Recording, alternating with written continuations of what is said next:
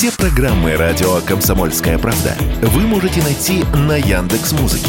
Ищите раздел вашей любимой передачи и подписывайтесь, чтобы не пропустить новый выпуск. Радио КП на Яндекс Музыке. Это удобно, просто и всегда интересно.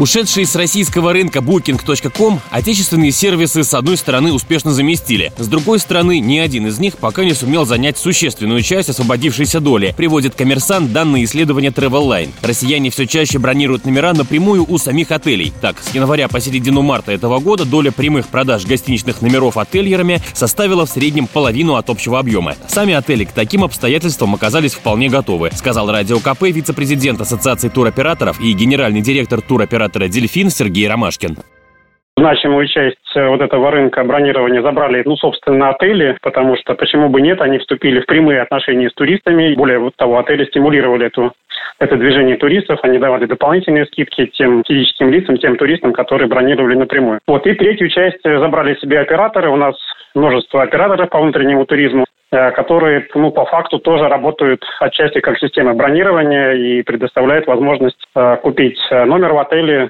на выбранные даты. И технологически, да, многие операторы тоже похожи вот на эти системы бронирования. Что касается новых лидеров среди онлайн-агрегаторов для бронирования, то в тройку самых востребованных вошли сервисы «Островок», «101hotels.ru» и «Яндекс Путешествия». Россияне к новым реалиям вполне привыкли, считает Сергей Ромашкин.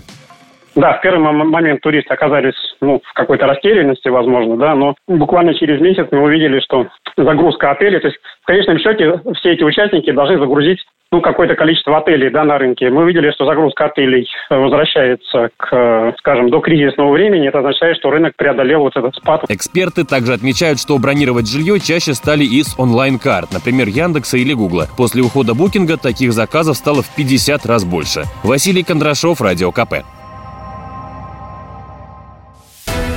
Радио «Комсомольская правда». Только проверенная информация.